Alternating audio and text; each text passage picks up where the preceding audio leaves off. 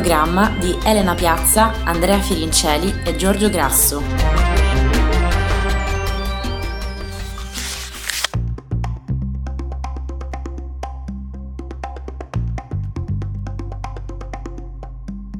Salve a tutte e a tutti, è per me un piacere darvi il benvenuto a questo nuovo episodio di Libridine che segnerà anche la ripresa ufficiale delle attività della redazione.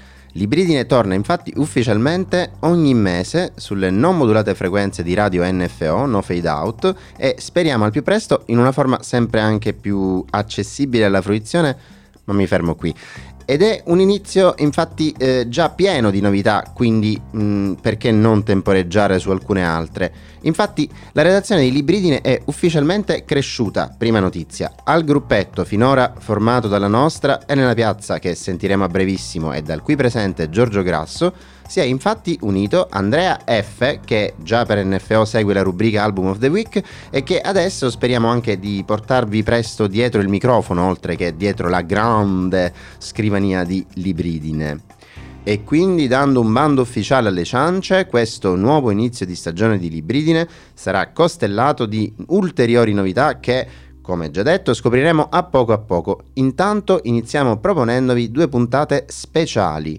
La prima la scopriamo subito perché si è appena svolto dal 14 al 18 ottobre il Salone del Libro di Torino 2021 e la nostra Elena appunto si è così imbarcata per Torino con buona lena e il suo accredito per andare a documentare per Libridine l'aria che un po' tirava.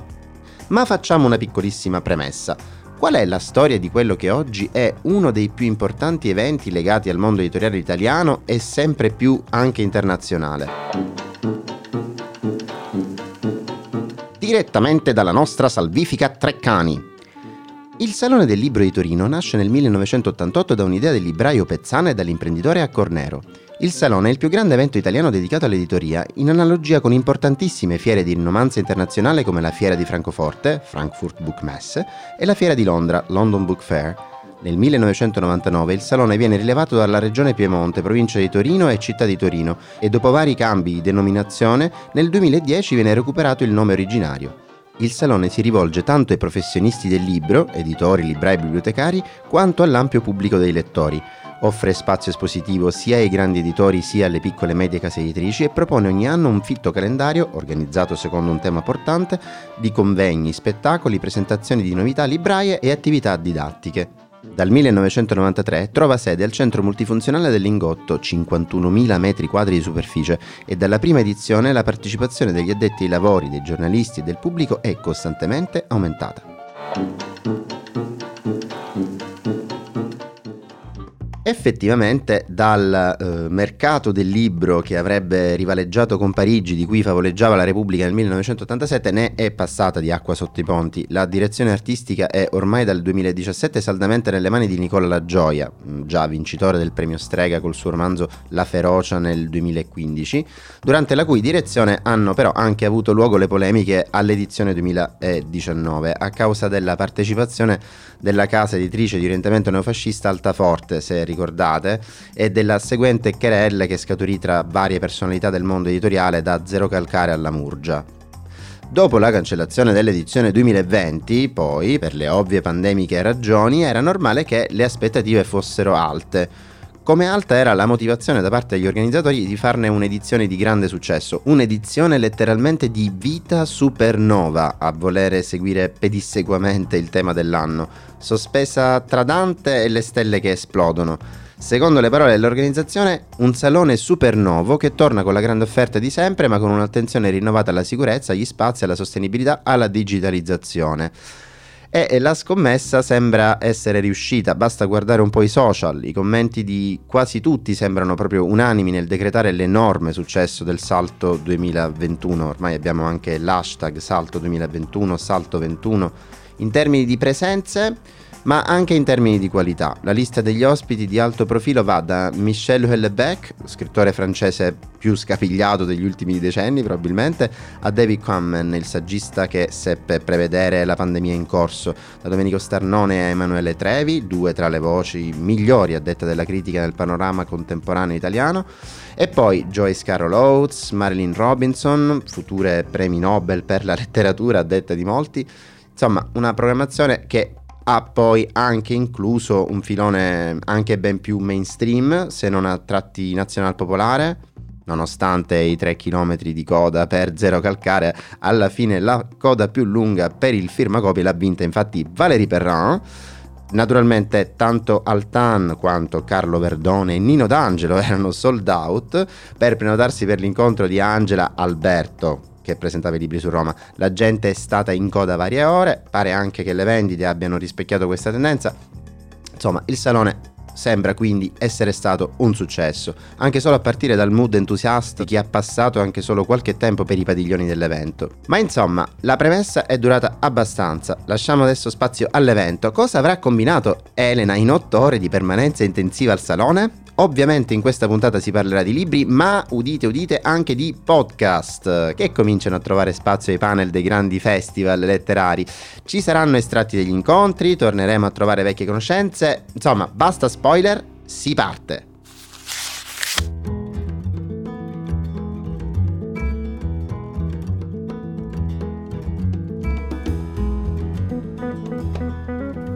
Benvenute e benvenuti a tutti, lettori ed ascoltatori, a questo speciale di Libridine. Sono stata per mio e vostro diletto al Salone del Libro di Torino, il primo evento di questa portata che torna in presenza dopo la sospensione dovuta al Covid per l'edizione del 2020. E come ha dichiarato Nicola Lagioia, presidente del comitato organizzativo all'inaugurazione, è bello che si riparta proprio dai libri in un periodo in cui si è letto molto. Il decreto ha riportato al 100% la capienza per i luoghi di cultura. Fortuna, un segno, ma comunque per noi è una scommessa sul futuro. Ricominciare nel segno dei libri è veramente confortante. E i numeri hanno sconvolto gli organizzatori stessi. La stampa ha subito parlato di assalto al salone. E la sensazione, per certi versi davvero emozionante, è che la gente avesse proprio fame di un evento culturale, tornare a vedere gli autori dal vivo, gli editori in carne e ossa, sfogliare i libri. Si tratta infatti di numeri impressionanti, 150.000 visitatori secondo il comunicato stampa conclusivo del salone, che, cito, anche il Salone, nel mondo dopo il Covid-19, si è dovuto confrontare con un'esplosione senza precedenti e ha deciso di guardare al futuro con speranza, con fiducia, con le idee di cui è da sempre un laboratorio. Per questo ha scelto di pensare in grande, di guardare oltre i confini e oltre i limiti della contingenza, immaginando una programmazione internazionale, allargando gli spazi, puntando su una vita davvero supernova. E anche le vendite sono andate bene. Sempre nella nota stampa diffusa dal Salone eh, si legge che quasi tutti gli editori hanno registrato sensibili incrementi delle vendite proprio durante il Salone eh, negli stand rispetto all'ultima edizione, quella per l'appunto del 2019. Ad esempio EO registra un più 50%, il Castoro conferma il trend positivo con un suo buon 10% in più, NN Editori una crescita pazzesca del 40% in più, anche Sur, sempre un 40% in più. Le vendite Treccani Editore crescono addirittura del 70% rispetto alle vendite negli stand dell'ultimo salone. E così, miei cari ascoltatori e mie care ascoltatrici, anche io non sono stata da meno. Ho vagato fra le migliaia di appassionati, fra le migliaia di metri quadri Considerate che solo per facilitare la fruizione Covid sono stati ricavati 18.000 m2 in più. 18.000 m2 in più che ho attraversato come in uno stato di perenne trance ipnotica ed incredulità tra i piccoli stand e quelli delle major.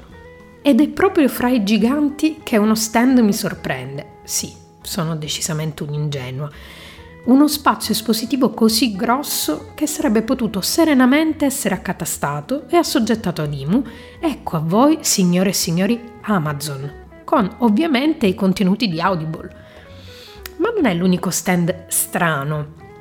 Nella bolgia della confusione, vengo catapultata, fisicamente catapultata, davanti a uno spazio arredato con sdraio da spiaggia, dove gli avventori si spaparanzavano con delle grosse cuffie intenti ad ascoltare. Ma cosa mi sono detta? Podcast. Era lo stand di Cora Media, il nuovo progetto di Mario Calabresi, Guido Maria Brera, Mario Gianni e Roberto Zanco quindi il tema audiolibri e soprattutto il tema podcast entra a gamba tesa nel salone e non può che catturare tutta la mia attenzione. Così mi presento carica come una scolaretta il primo giorno di scuola all'incontro podcast e libri, sinergie e strategie con Rossana De Michele, che è la CEO e fondatrice di storielibere.fm, Massimo Brioschi di Audible e per l'appunto Mario Calabresi e mi sono subito sentita a casa, con la definizione di podcast di Rossana De Michele che parla di nerd per nerd. Ecco, ora ve la faccio ascoltare, ma prima devo fare una premessa. Diciamo che è una registrazione veramente immersiva quella che ascolterete, perché eh, questo estratto eh, lo ascolterete esattamente come l'ho fruito io, chiedendomi ma sono a questa o all'altra presentazione? È, è il sottofondo del salone. Talmente tante sono le presentazioni in contemporanea, talmente tante sono le persone che passeggiano e chiacchierano fra gli stand che c'è questo brusio di sottofondo in cui si accavallano i suoni e i rumori e, e lo sentirete come l'ho sentito io. Un podcast cosiddetto original, nel senso che è un eh, prodotto dell'ingegno, perché a me piace tantissimo definire il podcast innanzitutto un prodotto dell'ingegno che nasce appositamente per questa nuova forma di comunicazione, quindi che non è una, una replica radiofonica, che non è declinato eh, da qualche altro, eh, da qualche altro eh, prodotto che già esiste come video di YouTube, ma che nasce appositamente per le piattaforme eh, di podcasting, i podcast, cosiddetti podcatcher o le piattaforme come Audible o come Storytel. Il podcast ha delle caratteristiche precise, è un prodotto narrativo intanto, è un prodotto che eh, molto spesso, quasi sempre, è scritto e questo è fondamentale, per questo anche Storia Libera ha deciso di avere come payoff scritto a voce ed è un prodotto estremamente curato e eh, serve ad approfondire, a divulgare, ma anche a informare. Queste sono le caratteristiche principali del podcast. La, quella che però mi piace più eh, sottolineare è il fatto che i podcast devono essere fatti da quelli che noi definiamo narratori militanti, cioè la credibilità di chi va in voce, la passione di chi va in voce per quello che racconta sono elementi fondamentali perché sono il patto di fiducia tra chi fa il podcast e l'ascoltatore. Il podcast dunque, come media di approfondimento e intrattenimento, come prodotto narrativo complesso Ascoltiamo. Eh, abbiamo da novembre fino a maggio lavorato, anzi da novembre diciamo fino a marzo, lavorato a un piano industriale e a un piano editoriale, perché poi l'idea di ridare centralità alla parola, di creare una dieta mediatica slow, laddove il video invece ti proponeva dei ritmi sempre più serrati, sempre più difficili da seguire, sempre, soprattutto per un autore, più difficile di inserirsi nel video e eh, proporre dei contenuti che avessero anche eh, una complessità eh, notevole, perché il bello del podcast è che è un mezzo semplicissimo da fruire, devo dire anche sufficientemente semplice da creare, anche se noi tre sappiamo bene che non è proprio così, perché comunque è difficile fare dei podcast e chiede tempo, energia e denaro. In ogni caso mantiene la uh, complessità del contenuto, cioè non, se, non è un mezzo che semplifica e questo secondo me nella nostra epoca è fondamentale perché tendiamo tantissimo alla semplificazione. Ma, ma non siamo al Salone del Libro? Se posso ascoltare contenuti narrativi di intrattenimento ma anche approfondimento, smetterò di leggere? Che sia una forma narrativa concorrenziale al libro, quella del podcast? Secondo tutti i relatori, assolutamente no. Parliamo di podcast, prodotti editoriali pensati e nati per essere un contenuto a sé stante.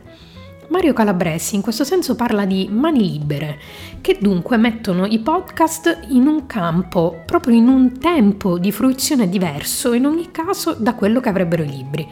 Ascoltiamolo. Il podcast non ti tiene né le mani né gli occhi impegnati. C'è un video, Instagram, tu hai bisogno di guardare e quindi non puoi camminare, eh, non puoi guidare, invece il podcast non te lo tiene e quindi sostanzialmente va in un altro tempo della tua giornata, non in quel tempo in cui sono in concorrenza eh, Amazon Prime, Netflix, la televisione, la lettura dei giornali, i social, lì è affollatissimo quello spazio. Invece c'è un altro tempo in cui c'è uno spazio che è più vergine per le narrazioni.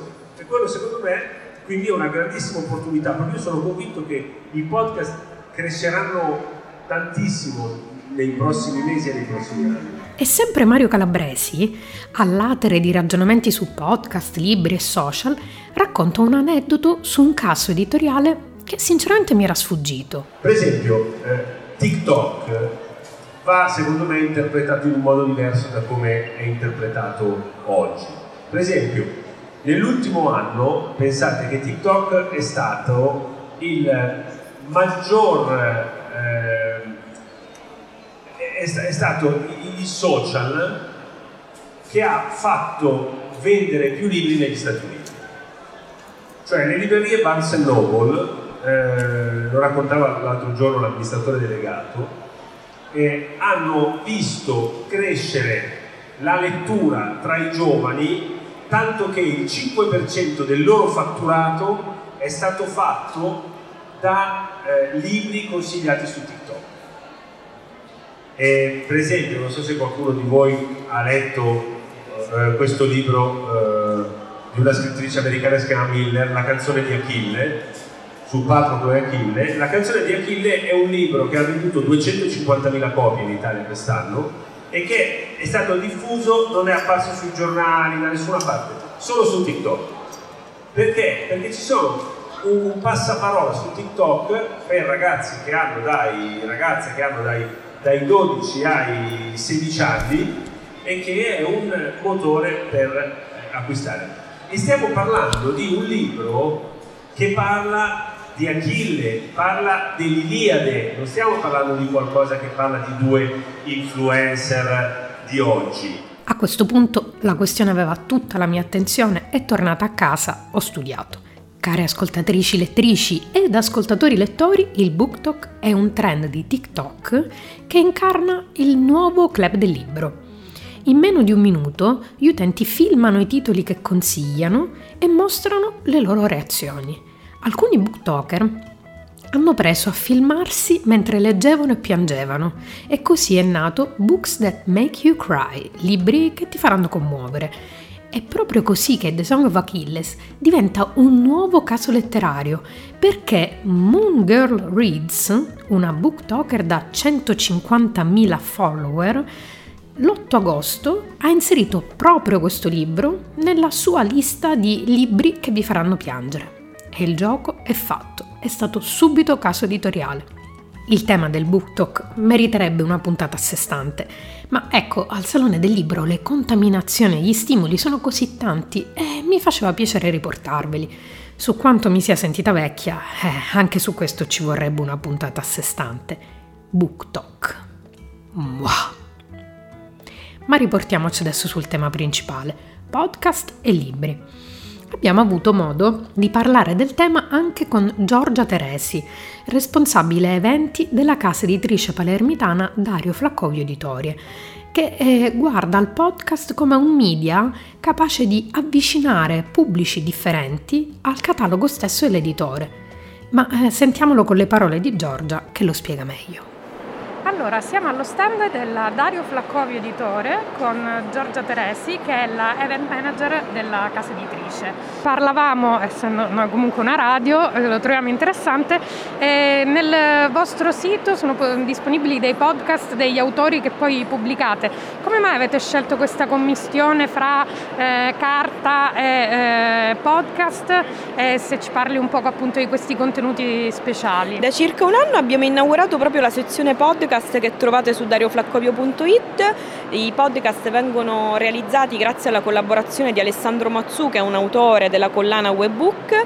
Sono tutti argomenti, chiacchierate molto informali con gli autori, ma autori sia di web marketing ma anche di narrativa o addirittura autori tecnici. Abbiamo ingegneri geologi che ci spiegano a tu per tu in modo molto semplice e le loro attività. Abbiamo scelto il podcast perché pensiamo che il podcast possa essere una delle attività di promozione del libro, soprattutto per entrare in contatto in un modo più carino e moderno con gli utenti e con i lettori. E poi è più informale. facile, sì, è più facile perché adesso siamo sempre, mm, viviamo vite frenetiche, quindi con le cuffiette riusciamo ad ascoltare il podcast. Ci crediamo molto, l'editore crede molto a questa sezione podcast, quindi vi invito a seguirci su darioflaccovio.it, ne trovate veramente tantissimi da perché avere un sito e migliorare le prenotazioni dirette per eh, il turismo extraalberghiero. Ah, parliamo de- delle, mm, delle, catacombe dei cappuccini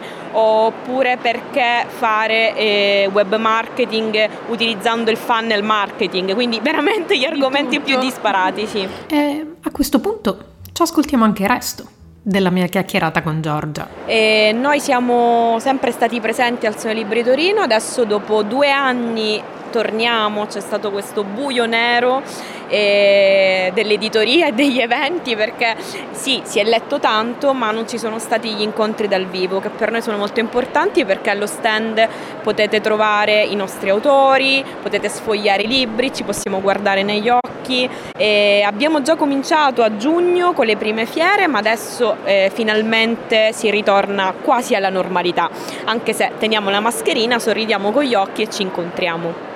Ecco, una, un punto di vista un po' più tecnico proprio. Eh, la, eh, la, fiera nella filiera dell'editoria, eh, che importanza ha e quanto incide appunto la mancanza, perché poi comunque non è che non le abbiamo fatte più solo noi in Italia, proprio non ci sono state più completamente fiere, credo che ora la prossima, quella di Francoforte, sia la seconda internazionale che eh, ritorna in presenza.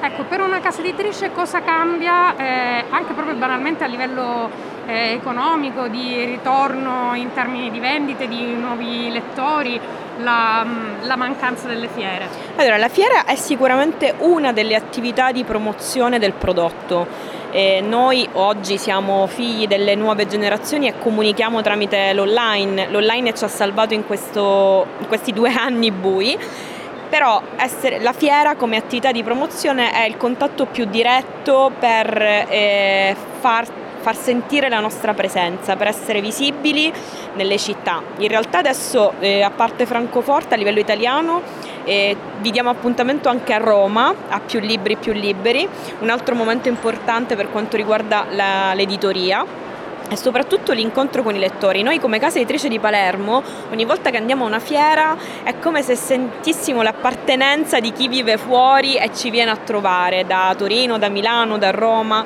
gli emigranti che tornano e dicono "Ah, Dario Flaccovio, che bello". Quindi anche stare in fiera significa appartenenza al marchio e alla storia del, della casa editrice.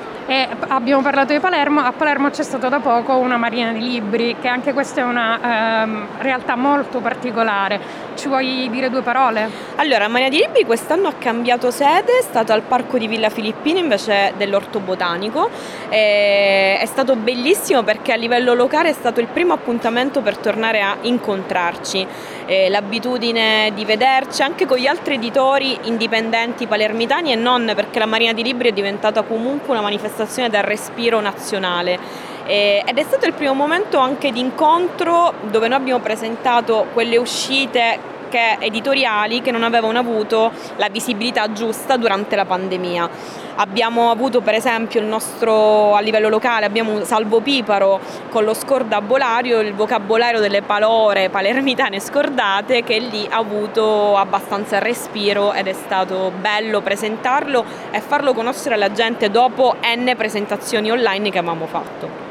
Allora ti ringrazio e buon, buon proseguimento. Grazie a voi e buon ascolto direi. A proposito di editori, sono andata a ritrovare dei cari amici di Palermo, la casa editrice Il Palindromo, che non so se vi ricordate, ma avevamo intervistato per lo speciale di Libridine dal Book Pride di Genova, l'ultimo prima della fine del mondo. Il palindromo è una piccola casa editrice che regala grandissime emozioni, facendo un lavoro costante di ricerca di nuovi autori e al contempo riuscendo a pubblicare chicche che altrimenti sarebbero andate perdute, come quella uscita a febbraio 2021, un romanzo ancora inedito in Italia di Alexandre Dumas, Il Conte di Mazzara, Ecco, eh, forte di questa meravigliosa uscita, ero curiosa di parlare con Nicola per sapere proprio cosa fosse successo in casa editrice dall'ultima volta che ci eravamo incontrati. E a microfono spento, a bruciapelo, ha risposto abbiamo aspettato le fiere. Ecco, Sentiamo adesso cosa ci ha detto a microfono acceso. Siamo con Nicola della casa editrice Il Palindromo che avevamo incontrato l'ultima volta due anni fa precisi al Book Pride di Genova. Nicola, come sono stati questi due anni per la vostra casa editrice? Allora, ciao a tutti, in questi due anni come facile immaginare sono stati due anni un po' complicati, soprattutto diciamo, il, il 2020, ma quello vale per tutte le, le, le attività imprenditoriali italiane a prescindere diciamo, dal, dal settore. I libri l'inizio è stato bello tosto, perché si è fermato tutto, le librerie erano chiuse, anche i, tanti, i tanto vituperati diciamo, rivenditori online eh, come Amazon in quel momento hanno smesso di vendere libri perché non erano di prima necessità, quindi tra ma ormai storia nota, diciamo che tra marzo e maggio 2020 è sembrato davvero che fosse arrivata l'apocalisse. E, noi come tanti colleghi, soprattutto nel, nel mondo della piccola editoria indipendente, abbiamo davvero pensato ma ce la facciamo, cioè riusciamo a, a sopravvivere a questa onda d'urto. Eh, poi tutto questo per noi che siamo palermitani e facciamo quindi editoria a Palermo ancora peggio perché poi la regione Sicilia è stata tra le meno rispondenti diciamo, all'emergenza, molte regioni sono attivate con sostegni al, al, al settore, da noi ovviamente diciamo, siamo riusciti a distinguerci per l'assenza totale di qualsiasi supporto eh, regionale. Però a poco a poco le, le, cose si sono rimesse in moto e devo dire che dall'estate 2020 si è abbastanza normalizzato il mercato, nonostante, nonostante diciamo, la pandemia, probabilmente si, le persone hanno anche avuto più possibilità di, di leggere, di, di dedicarsi a, alla, alla, lettura e in particolare l'estate 2020 è stata, almeno dal nostro punto di vista, una grande estate commercialmente parlando perché ovviamente c'era la, la, voglia, la necessità di tornare in libreria, di comprare libri dal vivo e, e quindi a poco a poco poi si è normalizzato. Chiaramente mancavano,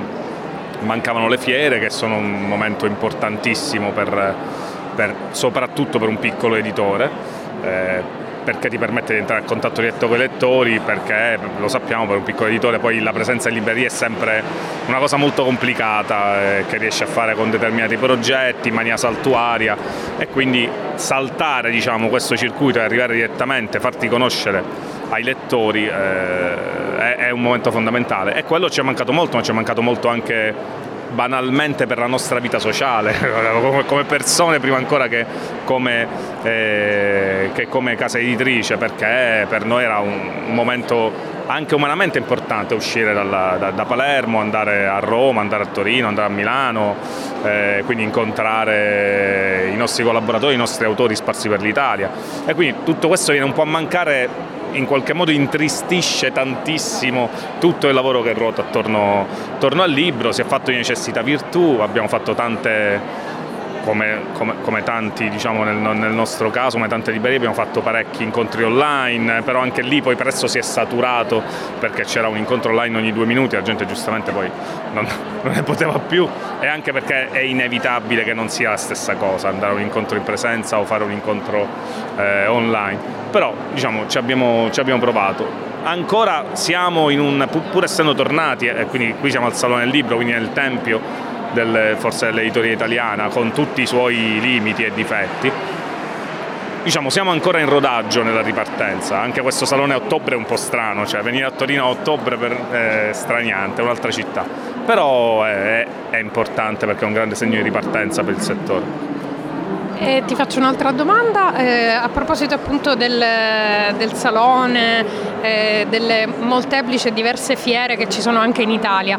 Eh, per voi da editore, eh, la particolarità di essere qui al, al, Salone di Torino qual è? Allora, il salone è una fiera agrodolce, diciamo in generale, perché chiaramente poi noi da, da, da, da piccoli arriviamo al salone e ci sentiamo minuscoli perché ci sembra di, di, sparire inevitabilmente dal nostro piccolo stand in mezzo ai quattro padiglioni che poi lo compongono.